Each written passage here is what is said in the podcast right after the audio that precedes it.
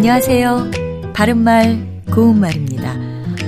누군가를 보고 싶어 하는 간절함을 나타낼 때 우리는 그립다 또는 그리다 라고 말합니다.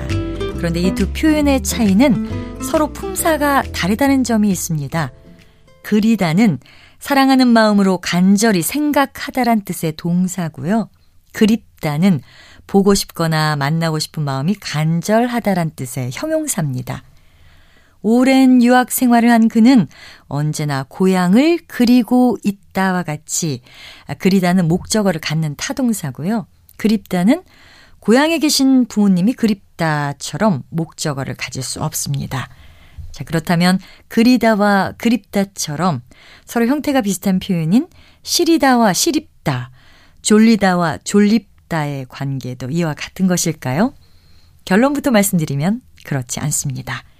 시립다는 시리다의 잘못된 표현이고요. 졸립다는 졸리다의 잘못된 표현입니다. 실제로 우리는 손이 시려워요. 지금 너무 졸립다. 이렇게 시립다와 졸립다는 표현을 적잖이 사용하고 있습니다.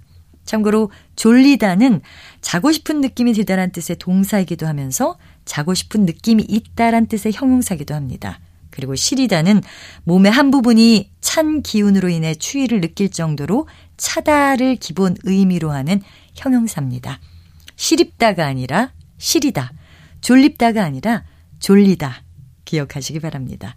바른말 고운말 아나운서 변희영이었습니다.